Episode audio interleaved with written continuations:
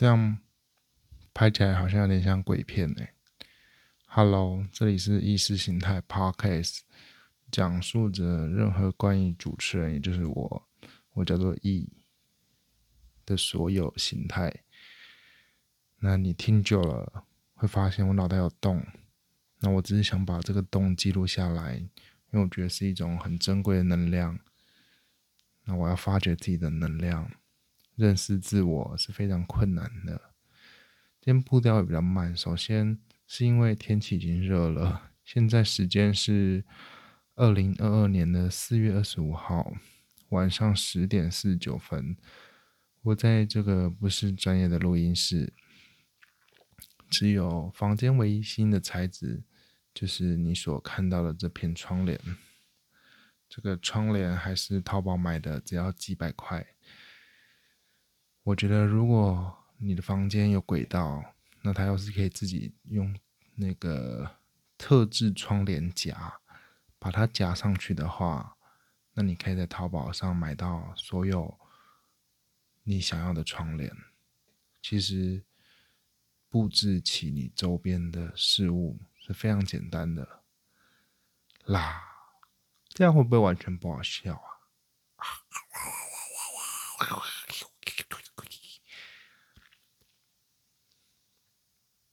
？Podcast 还是要留白，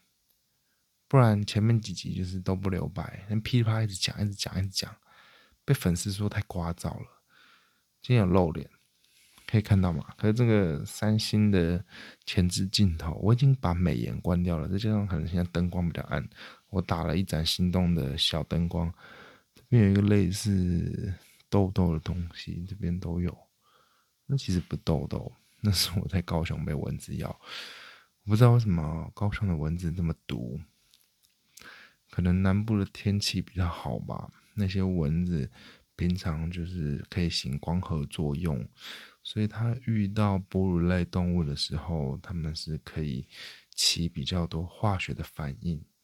或许这就是蚊子世界的爱情吧，而且是一个单恋的爱情，因为它这样叮我还有手也有一大堆，他这样盯我已经过了半个月，也就是说14天，现在还在急性期。我需要去涂一种非常臭止痒的一种药水。现在最红的被蚊子咬止痒的药水当然是日本出的那个，你平常很常看到打开会有个泡棉头。但我那天去药局，我就很喜欢去各地的药局，因为各地药局卖的东西其实都不太一样。我就跟他说我真的很毒，我会睡着抓溃烂，睡醒之后指甲都会是血。那于是他就叫我拿一瓶很臭的，他就叫他同事拿一瓶很臭的。他本来叫我走过去拿，我本来说日本的那个，后来就说啊，同事去拿了一瓶，结果我打开，它是用玻璃瓶装，也是有海绵头。那你一闻，真的很像阿摩尼亚或者是氨水那种刺鼻的味道，真的会马上在睡觉中直接醒过来。而且如果有稍微有一点伤口，因为它是消炎止痒的，都非常刺痛，可是那个刺痛秒数不会超过12秒。所以我觉得有一些想要活着的感觉，你有这个皮肉痛的感觉，你去买那一罐。首先它不是说擦一次就完全不痒，是你有痒你就擦，有痒就擦，真的不会再抓了。日本那个痒可能抓个5分钟就要再补一次，但这个可以撑到1-2个小时，所以我大概才买2-3天吧，已经这罐快用完了。明天又要去台北车站，那些药局在台北车站附近，我会再去买一罐。可是那一罐有个大缺点，就是如果你涂完之后去运动，它会你会让人家以为你身上就是这味道。虽然那味道很臭，但是会着迷。现在开始可以体会一些恋味道癖的人。那我不知道我有一天会不会变成恋味道癖。那目前我是觉得这个味道真的很刺鼻，我觉得我会迷恋它，是因为我有这个成就可以驾驭这个味道，还有那个刺痛我是非常能忍受的，因为我觉得12秒就过去了。你连一个12秒都熬不过，那你人生何必吃苦呢？你就好好去度假吧，想必也不会在这边听这个垃圾一吧。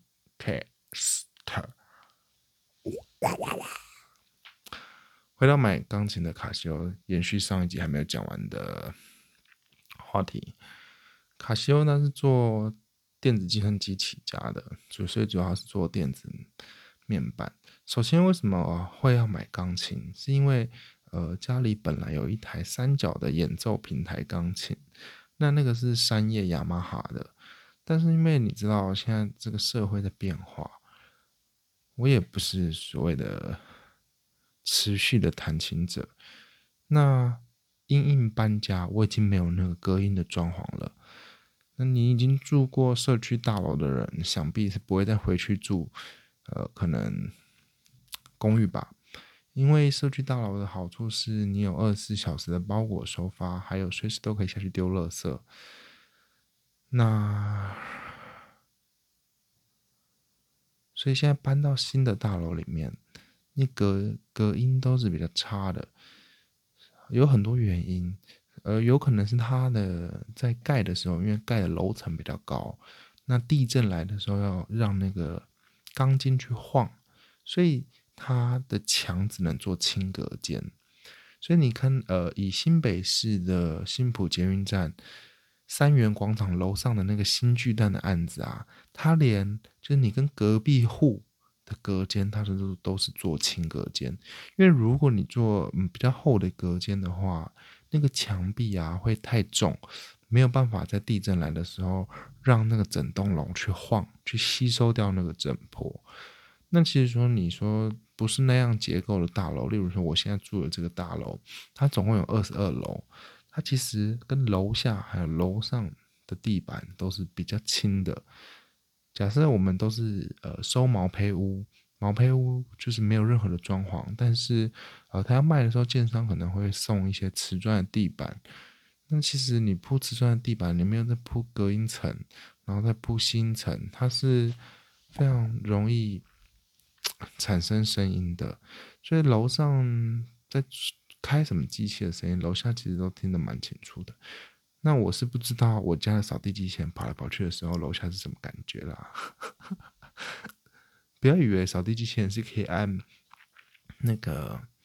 每天固定清扫，如果一个人居住的情况下我觉得可以，但是因为我还有很多室友，那室友的东西可能都会放在地上，这是没有办法避免的。不是每个人都可以那么偏激，在当初要入住这个房子的时候就让所有的家具都悬空，建议大家往这个方向努力，因为扫地机器人真的可以解决很多的时间，好不好？那个成本是你没有办法想象的。所以我觉得现在有几个顶规的扫地机器人推荐大家一下，现在大概有3个品牌已经做到了，它可以自动洗抹布，然后还有自动倒垃圾，当然它的垃圾会弄成一个集成盒，就一直扔一桶，你可能2个月再倒一次。那如果你有预留入水管跟排水管的话，它就有办法自己换水，然后自己洗抹布。所谓自动洗抹布，就是扫地机器人出来之后，它回去它会用它里面的水箱去把那个抹布洗一遍，然后会把那个扫地机器人上面的灰尘盒吸到它的垃圾桶里面，那你就只要定期去倒那个垃圾桶，是不是很方便？当然还是有一些大家比较少讲的，就是扫地机器人的那个刷子会比较容易卡毛发，所以你偶尔还是要清啦。但其实我家这台机器人换了一个新的牌子，所以它买回来它是有自动集成的功能，它也有拖地的功能，可是它没有办法自动洗抹布，所以我从来没有拖地过。因为你那个抹布啊，它虽然有水，它机器人上面有一些水可以让你那个机器人出去的时候让那个抹布就是一直有保持湿润的状态，但你回来还要把那个抹布拆下来，谁要啊？反正就是眼不见为净。夫妻或者一段感情为什么可以经营的长久？以前的观念不是就是要睁一只眼闭一只眼吗？所以我就觉得现在这个扫地机器人，我看到的是它还是有能力稍微把这些垃圾清干净，因为我调最弱就最安静的模式。但是买回来大概1年了吧，我从来没有倒过那个垃圾桶跟清理那个毛发，我觉得它一定有卡住，而且它快要不行了，但那个 A 那个扫地机器人的 app 也都跳出来叫我去清理，我就是不想，因为我眼睁一只眼闭一只眼，好吗？以前那个笑话是说，如果丈夫出轨的话，要睁一只眼闭一只眼，就是拿枪然后睁一只眼张开闭另外一只眼，这样就可以用枪瞄准把它斃掉。这就是睁一只眼闭一只眼的由来。我就是一个回忆杀的风格，还有很喜欢这些时事的。啊，已经过了10分钟还没有讲到卡西欧钢琴这件事情。卡西欧它是一个牌子哦，刚刚会讲到说会把平台琴卖掉，反正就是因为现在这个大楼没有办法弹琴，也没有办法利用这个新大楼的空间去做一些授课的服务。那现在这个新家其实有一台电钢琴，这样我觉得就够了。而且再加上这个喜欢远距的时代，好不好？我们要跟上主流啊！这个讯号要可以进到电脑里，然后做视讯的授课啊，哪像一些智障啊，还在那边用真正的钢琴，然后你没有把讯号进到电脑里呢，收音麦克风又很差。这是很麻烦的事情，而且你可以做到用真正的钢琴去收，可能代表你家的环境或者是你的琴房有一定的规格。毕竟我是一个曾经家里有给我一间隔音琴房的人，好不好？那我当然现在把那个平台琴卖掉了，我就找了最顶级的所谓的，它的中文用字是叫类平台钢琴。现在大概乐器啊，一般人会常买的牌子就是有Yamaha、三叶跟和卡哇伊这两个牌子，是一般家里有在弹琴的人蛮常用的牌子。当然还有其他比较顶贵的牌子或更出街或者一些小众的牌子，在这边就不太讲。那这两个牌子其实他们也都做电钢琴，但是他们做到顶贵的电钢琴都要30几万，那不是我的预算，所以我后来也没有去试琴。反正现在所谓他们主打电钢琴要跟钢琴真的顶级的规格一模一样，除了琴键的本身的材质啊是做的跟一般平台琴演奏的那个琴键是差不多的材质之外，还有弹下去的感觉跟弹下去的重量。那每一家顶规的电钢琴的原理都不太一样，像卡西欧的顶规它就是真的做了一个琴锤，所以你按下去的时候琴里面还是会有一个锤子模拟一般钢琴的琴锤去打击那个弦发出的声音。这好怪哦，我现在不是在工作，可是我好像假装很认真在讲这些事情，但其实我如果真的有领钱在工作的时候我不会讲得那么粗糙，所以我现在是不是会让这些听的人觉得哦，我的能力就是在这边。好，那我不讲了。总之我就是去了台北有一间摆比较多钢琴的卡西欧，他们家去试了他们家最顶贵的钢琴。那他们家厉害是做在电子，所以他们那个琴键其实是委托其他厂牌，这些我想必大家不是很想听。总之我就直接跟他说我要这台钢琴，我是先进去然后弹了有点失望，因为我觉得还是没有跟真的钢琴一样，但是它的声音的效果其实做得蛮好的，它连踏板踩下去那种杂音它都有收录进去，所以你在弹的时候你会真的闭起耳朵好像这是一台真正的钢琴，它数位的音感其实没有这么重。那好处是什么？它轻，然后而且它顶规有做到钢琴的烤漆，所以一般人看起来就觉得比较小台的直立式钢琴。然后他在扮演的时候可以戴耳机弹。再来我想要的是什么？他讯号可以直接就是不用去收环境音，他可以直接录成他要的音。而且这个音响啊，这个顶规的设计是以平台以及在演奏厅里面去设计的，所以我觉得在我的预算内啊，就是这台琴了。我是先弹完之后我就觉得有点失望，因为那个弹的感觉还是觉得 fuck， 这么贵的一台顶级的电子产品，它原价要13万5千块，那我会觉得哇这么贵，那怎么会弹起来是那种感觉？因为我看宣传影片，我在看网路啦，或者是有一些乐器行他们会请很多老师来闭着眼睛弹，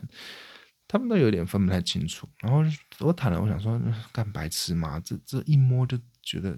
这弹下去的感觉还是不对啊。真正好的我喜欢弹的琴啦，它那个琴键弹下去的时候，它会有两段的感觉，第一段然后再压一下下，它才会到第二段，我觉得那才是真的钢琴的感觉。但是我觉得现在的需求，我也不是要练什么古典音乐做表演为生，那也不是我现在人生的志向，所以就不用吧。后来我就离开之后，因为这运动有点造成伤害，我就先去按摩，按摩完之后回来，我就跟他说我要，因为我不想要再跑这间店了。这间店在永和，永和是一个没有办法停车的地方，它只能搭大众运输，而且大众运输那是指台北市到永和很方便。假设你是从板桥或者新庄过去，那是很麻烦，你只有一条选择，叫做超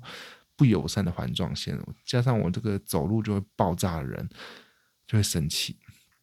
所以我就后来就跟他说上去我要，可是我没办法马上出货，因为我未来的房间没有办法还没好，所以我就说那我先结账之后你再帮我出。他说 OK， 因为在4月底之前就会有满100送500的这个优惠价格。还有那个售货人员真的是，我不知道是他在那边工作真的蛮爽的，他就是一直很像 NPC 一样在跟我讲话，一直跳针。我都问他一些比较犀利的问题，或者是比较一些我想直接听的问题，我不要你把那个网络上宣传的文字都那一套来跟我讲话，因为我都看过了。所以我就问他说没有烤漆的好像原价是9万多，那有烤漆是13万多，我说这2台琴为什么是没有烤漆的弹起来我比较舒服，声响也比较好。他说空间什么什么的，然后他就讲说2台是一模一样的，所以可能是你自己的感受有点不一样。反正你在讲什么东西啊？还有一件非常好的消息可以跟大家讲，就是卡西欧那个乐器行在顶溪捷运站，顶溪吧，反正就是那条橘线的某一站，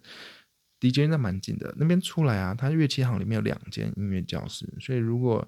你是靠这个教琴为生的话，你可以去跟他们租琴房，租琴房1个小时是120，他不太管人数，也不太管你要不要教课，因为他不是教学中心，就很常自由健身来说啦，有自由教练，就是他到各个健身房自己接案。那我们可以说我们这叫自由家教师嘛，自由教练、自由老师好了，好不好？就是乐器音乐类的自由老师都会找不到琴房，因为如果你要去音乐中心或者是音乐补习班、音乐教室给人家上课的话，通常就是要跟店家直接是拆分的状态。那通常6-4分啦，行情是这边，那好一点可能5-5。但我听到了按摩业啊，或者是健身教练好像差不多5-5分，所以其实音乐教室难怪会开那么多间，倒那么多间，就是因为他们没有商人的头脑，没有用商人的营运下去。老师方就觉得教室为什么一直抽成，那教师方也没有想到要怎么营运，你除了教课真的不够会倒，你还是要卖乐器啊，还要做一些行销，很多老板还是不太愿意花行销这一块啊。我觉得还是要以商人的角度啊，我觉得如果是我去做这件事情，还是会先以盈利为目的，所有事情都是以盈利为导向，我没有办法做赔钱的事情，当然会有风险。说的那么容易，我也没有做这件事情，我也做不来，就不讲了。但后来我就成功买了1台电钢琴，之后有搬到新的房间，再跟大家分享。当下是就觉得琴键触感没有，但是戴耳机，他耳机送了一个铁三角的，其实戴耳机弹那个耳机包覆性，因为现在都用蓝牙的那种耳道式的抗噪耳机，用习惯了你会忘记声音是立体的，所以我那天戴起来，戴那个全罩式的耳机啊，戴起来觉得很像我没有在戴耳机弹，而且很像我一个人，你可以去选那个场景，我在音乐厅弹，它不是像什么在卡拉 OK 选你唱歌要像在浴室唱这么烂的等级，就连我去听我都觉得还 OK， 但毕竟我也只听1个晚上，可能要真的买回来再跟使用了1个月再跟大家分享这台琴到底值不值得买。首先以售价来说，我觉得这个产品它还是偏高，但是比起其他2个顶级的厂牌，我觉得这个厂牌是我最适合能入手的。那当然还是要装逼一下，当然还是要上钢琴考级啊，不然如果以后拿来教课还是不太好啊。那这样我就可以解决了，以后可以在新大楼里面弹稍微像样的钢琴。赶快科技发展，有一天可以就是产生分不太出来的乐器了，你分不出来这是真正的钢琴还是假的钢琴。那如果电钢琴真的要好，除了触键就是你弹下去的那个琴键的感觉要一模一样之外，我觉得这很容易做到，因为其实你就把本来的钢琴的琴键整套搬过来，像现在最顶规的电钢琴就是这么做，这 OK 解决。那就是剩下就是那些声音的模拟要把它做得非常像，就是我上次去买琴的稍微简单的记录了，已经过了快要1个礼拜了。然后买完钢琴，我要回去牵车的路上遇到了我大学同学，他也是一个钢琴老师，可是我已经买了，所以我跟他说：“哎，你要不要上去？因为你在买的过程中，那个店员只会跟你在那边一直重复讲他所知道他资讯的内容，还有他卖产品的销售内容，他是没有不知变通的一个店员，你就觉得很失望。”可是我都已经刷了，也不可能再退了。后来我就本来是要跟这个大学同学说：“哎，你就上去帮我试一下。”但我就跟他说：“可是我已经买了。”后来我们就比较聪明，我们就去旁边的萨莉亚聊天。首先推荐大家一下萨莉亚，它有50元的饮料自助吧喝到饱，我忘记有没有服务费，所以萨莉亚是一个蛮适合约会聊天的地方。以前会去，第一次去是在日本，日本都会有分吸烟区跟不吸烟区。然后我觉得，以我去日本吃其他的物价，在日本吃萨莉亚，相对来说对我来说已经是非常奢华。以前啦，不知道现在去是什么感觉。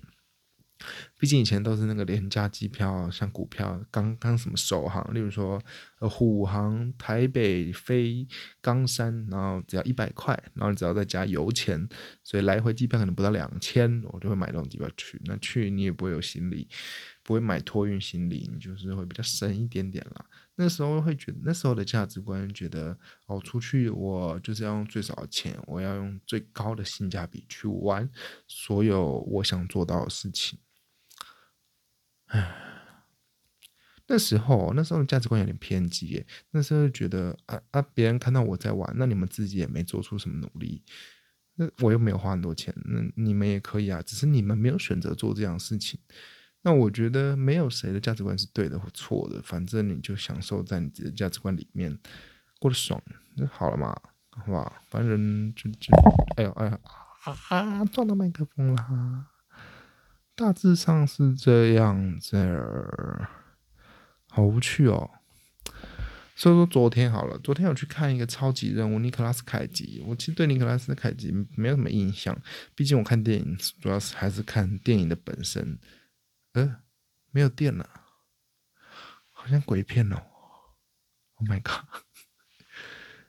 我没有灯了。那我不讲了，反正就是现在宜得利有出很多新的产品，大家可以去逛，可以不要买他们家具，因为他们家具你最好是买现场的那一个家具就好了，不然现在货运真的很麻烦，会卡住，而且家具都一直在涨，趁大家买家具还是赶快去吧。被鬼骗了，我有开荧幕，所以我现在中断录影了，还有录影了，拜拜。